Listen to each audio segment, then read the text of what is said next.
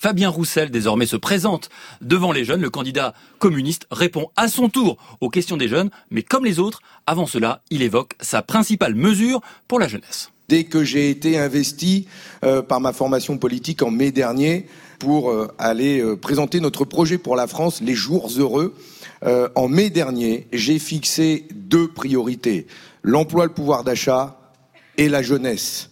La première mesure que je mettrai en œuvre est, je le souhaite pour la rentrée de 2022, c'est de faire en sorte que vous toutes et vous tous, vous puissiez bénéficier d'un revenu étudiant à partir de 850 € par mois et pouvant monter jusqu'à 1 000 € en fonction des situations d'hébergement, afin de garantir à chacune et chacun d'entre vous que vous puissiez faire des études sans être obligé de travailler à côté. C'est une mesure de justice et d'égalité qui devrait vous permettre à toutes et à tous de pouvoir poursuivre des études dans l'enseignement supérieur.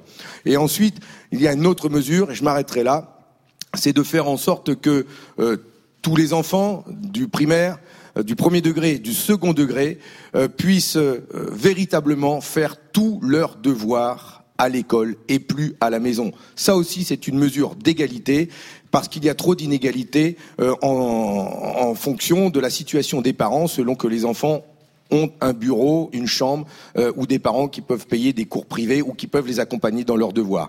Et c'est une mesure que je souhaite mettre en place en allongeant le temps d'enseignement à l'école, sans allonger le temps de travail des enseignants. Je m'appelle Angèle et j'ai 22 ans. Qu'est-ce que vous pensez mettre en place pour aider les étudiants précarisés par la crise sanitaire ? Les étudiants, justement, qui ont été touchés par cette crise, et on l'a vu, ont été obligés, pour une part d'entre eux, ceux qui étaient en CROUS, logement étudiant notamment, et qui étaient coincés, de devoir faire appel à l'aide alimentaire pour pouvoir vivre, se nourrir. Ça a été terrible. J'ai participé à ces opérations de solidarité. J'en ai organisé en tant que député, en collectant et en allant distribuer. C'est là aussi où j'ai découvert la nécessité d'accéder à des produits d'hygiène.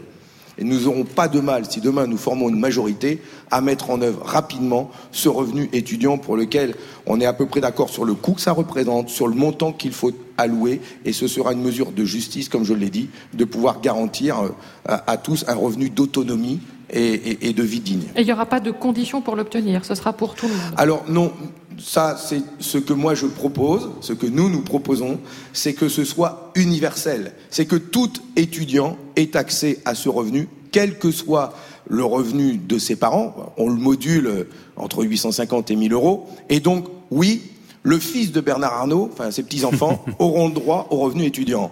C'est généreux. La différence, c'est qu'avec moi, Bernard Arnault, l'impôt sur la fortune, il sera multiplié par 3. Allez, Marie. Alors, à choisir, je ne sais pas ce qu'il va préférer. Bonjour, je m'appelle Élise, j'ai 25 ans, je suis psychologue environnementaliste. Et ma question aujourd'hui pour vous concernera les jeunes dont 60% souffriraient de solastalgie, c'est-à-dire d'anxiété face à la menace climatique. Et vous, du coup, Fabien Roussel, quelles sont les mesures que vous proposez en termes d'enjeux climatiques pour rassurer ces jeunes? C'est terrible ce que vous dites, parce que c'est un vrai sujet de relever le défi climatique et d'éviter que la température dépasse les 1,5 degrés d'ici 2100. Nous sommes dans la décennie où tout est possible, en mettant tous les moyens pour la sobriété énergétique, pour modifier nos modes de consommation, de production, de comportement. Nous arriverons tous ensemble à réduire cette hausse des températures et à tenir nos objectifs. Car les experts, le GIEC, les scientifiques nous disent que nous sommes dans la décennie où tout est possible. Alors unissons-nous et faisons vivre l'espoir plutôt que de dire on va tous mourir. Réindustrialiser la France et avoir des usines décarbonées. Il faut le faire. Je suis pour. Mais pour ça, il va falloir augmenter la part de production d'électricité, et pour augmenter cette part, nous devrons nous appuyer sur des énergies renouvelables qu'il faut augmenter et sur la production d'énergie nucléaire, car sans cela, nous ne pourrons jamais faire rouler des véhicules électriques, des avions décarbonés, des trains décarbonés, et chauffer tout le monde et faire tourner nos usines et produire en France ce que nous consommons en France. Donc c'est un véritable enjeu énergétique de pouvoir produire ici l'électricité décarbonée Parce que le jour où il fera très froid et tout le monde branchera sa voiture électrique le soir, si on n'a pas l'électricité envoyée à ce moment-là et qu'on compte que sur les éoliennes, c'est le blackout. On ne s'en sortira pas. Merci beaucoup, on avance. Allez, Fatima, pour continuer. Bonjour monsieur, je m'appelle Fatima, j'ai 17 ans et je suis au lycée Alfred Nobel. Du coup, ma question aujourd'hui, c'est comment comptez-vous favoriser l'accès des jeunes de milieux modestes à toutes les sortes d'études supérieures, y compris les plus coûteuses ? Je reviens sur cette proposition que je mets en avant, qui est celle du revenu étudiant. Mais il y a une autre proposition que je n'ai pas encore présentée, qui est celle de garantir à chaque jeune un statut social. Et pour garantir ce statut social, j'ai fait la proposition que dans toutes les communes de plus de 9000 habitants, nous puissions créer des maisons des jeunes dans lesquelles on pourrait rassembler l'ensemble des ministères, les associations de jeunesse et garantir la vie de ce statut social. Garantir à chaque jeune, dès qu'il a 18 ans, de se rendre dans ce lieu et de faire valoir ses droits, d'avoir accès à la connaissance de tout ce qu'il peut accéder en termes de droits. Fabien Roussel, permettez-moi juste de préciser la question de Fatima qui concernait les études supérieures. Bah, c'est pas pareil, alors, parce qu'il y a beaucoup de jeunes qui n'osent pas s'inscrire ou qui ont du mal à aller dans des études coûteuses. Quand on répond au droit au logement, au droit au transport, on répond déjà à beaucoup de choses pour permettre à des jeunes qui veulent faire des études supérieures loin de leur domicile d'y avoir accès. C'est la construction notamment de 20 000 logements étudiants pour pouvoir répondre à cette difficulté où vous avez du mal à vous loger. C'est créer 90 000 places dans l'enseignement supérieur parce qu'aujourd'hui, si Parcoursup existe, c'est parce qu'ils veulent trier les bacheliers faute de places dans l'enseignement supérieur. Nous abrogerons Parcoursup, mais nous créerons des places dans l'enseignement supérieur permettant à chacune et chacun d'avoir accès à l'enseignement qu'il souhaite. Et nous permettrons aux enfants issus de milieux modestes d'avoir la prise en charge de leur logement, d'avoir un revenu d'autonomie, leur permettant de vivre et d'étudier sans contrainte financière. Ce n'est pas suffisant. Mais vous ne répondez pas à la question d'une école de commerce, par exemple, qui peut parfois coûter plusieurs dizaines de milliers d'euros. Mais ça, c'est le débat entre le privé et le public. Je suis pour restaurer l'offre d'enseignement public, la rendre attractive et faire en sorte que toutes celles et ceux qui souhaitent faire une école de commerce publique puissent y accéder et qu'elle soit accessible et que ces écoles soient aussi bonnes que celles du privé. Louis. Bonjour monsieur Roussel, je m'appelle Louis Théon, j'ai 18 ans et je viens de Porte-les-Valence dans la Drôme. Ma question est la suivante, êtes-vous pour ou contre le retour du service militaire ? Alors, je pense que nous ne reviendrons pas sur la décision qui a été prise, je crois que c'était sous Jacques Chirac, si je dis une bêtise, il y aura un démenti, qui a aboli le service militaire. Ce qui a été proposé par ce gouvernement avec le SNU n'est pas non plus une solution adaptée, elle est extrêmement coûteuse en plus. Je souhaite, moi, avoir, si demain je suis élu président de la République, poser la question dans le cadre d'un débat, d'une discussion, et prendre le temps d'en débattre avec les jeunes, les organisations de jeunesse, mais aussi les services des armées, sur le lien que nous pouvons établir entre la jeunesse, l'armée, la défense de la nation. Nous avons besoin d'une armée. Donc comment on tisse ce lien ?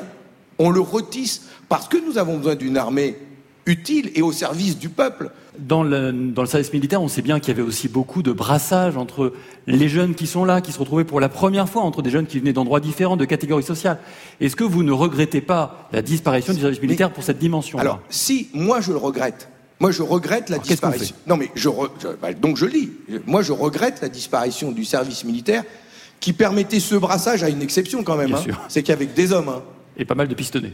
Ah bah ouais, hein. Non mais avec des hommes quand même. Donc vous voulez un service militaire je regrette, mais ça veut pas dire que je veux le restaurer. Bah, non mais sinon, le baltrap il va être sorti. Là. Mais ça vous intéresse à mon avis. Hein. Non, j'aimerais bien avoir un échange, mais approfondi, et pour trouver les solutions. Et que si jamais on arrive à trouver les moyens de retisser un lien sous des formes à construire, en respectant la mixité, hommes-femmes. Et moi, ce que je trouvais de chouette dans l'armée, c'est qu'on pouvait exercer tous les métiers. Soldats, fantassins, chauffeurs, cuistots, coiffeurs, etc. On passait le permis de conduire. Et donc, peut-être que l'on peut être utile dans le cadre de son activité professionnelle au service de la défense de son pays. Et donc, autant je regrette le service militaire d'avant, pas sous la forme d'avant, avec le fait que c'était que des hommes, etc., autant je ne dis pas il faut le restaurer. Parce que je pense qu'on a besoin d'en débattre ensemble sur la manière dont on pourrait essayer de le remettre en place. Bonjour, je m'appelle Diego, je suis étudiant sourd à Paris. Ma question est la suivante.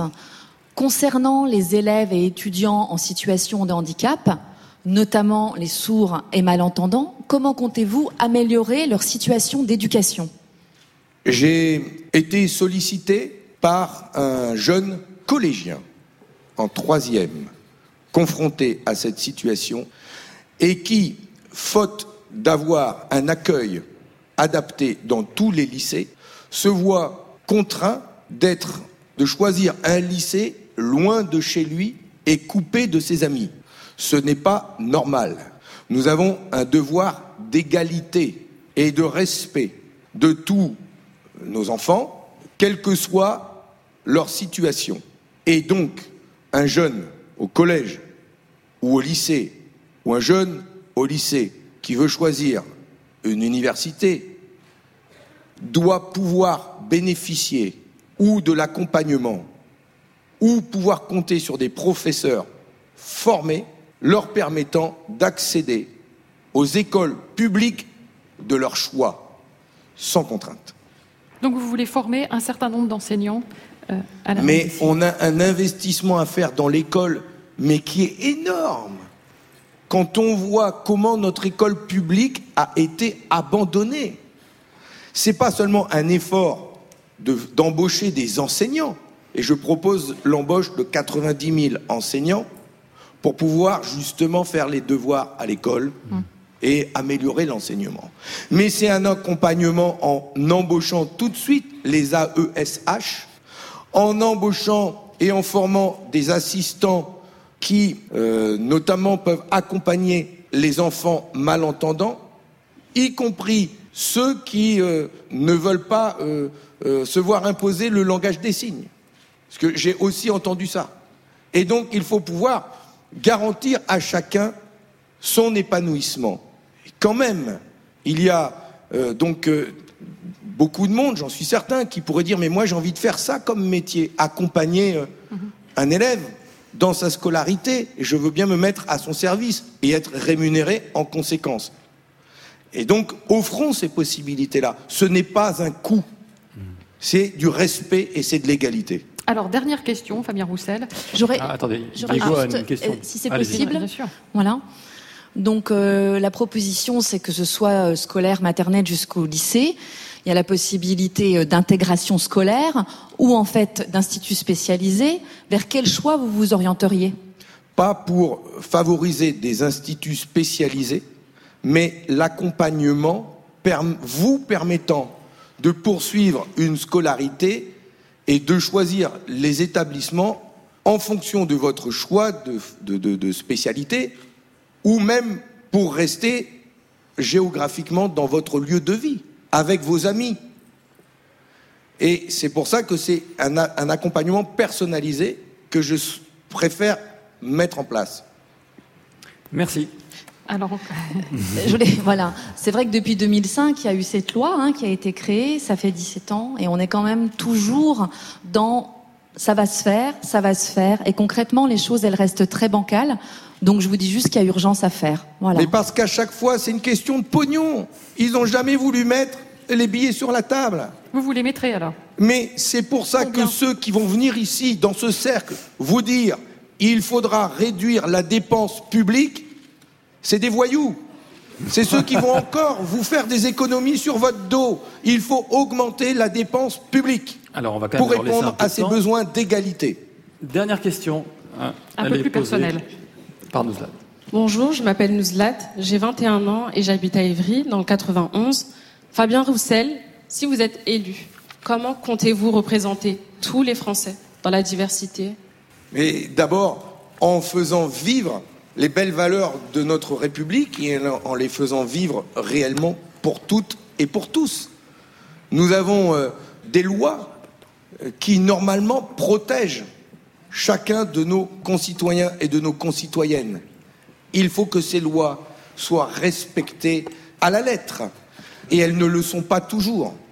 Et je regrette énormément qu'aujourd'hui, dans notre pays, qui a traversé des heures si sombres avec la Seconde Guerre mondiale, que l'on puisse encore avoir des responsables politiques qui se présentent à l'élection présidentielle, oser faire la distinction entre les concitoyens, entre nos concitoyens, en fonction de leur couleur de peau, de leur religion, de leur origine, de leur prénom. Et c'est bizarre, à chaque fois c'est en stigmatisant la même religion. Bizarre ça, les musulmans. C'est inadmissible. C'est une des raisons, mais ça ne repose pas que là-dessus. C'est une des raisons pour lesquelles, en tant que député, j'ai proposé une résolution pour rappeler au procureur qu'il existe dans notre loi une disposition qui peut rendre inéligible celui qui est condamné pour propos racistes et antisémites. Appliquons-la, ça n'a... Et on me dit, des journalistes, je suis désolé, m'ont dit, mais c'est la liberté d'expression. Ce n'est pas de la liberté d'expression, c'est un délit. Le racisme n'a jamais été une opinion, c'est un délit et ça doit être condamné. Et dans toutes les strates de la société, en politique, pour l'accès au logement, pour l'accès au travail, c'est un délit. Et donc, nos enfants vivent bien ensemble, quelle que soit leur couleur, quel que soit leur prénom, quelle que soit leur religion, faisons en sorte qu'ils vivent bien ensemble en étant adultes.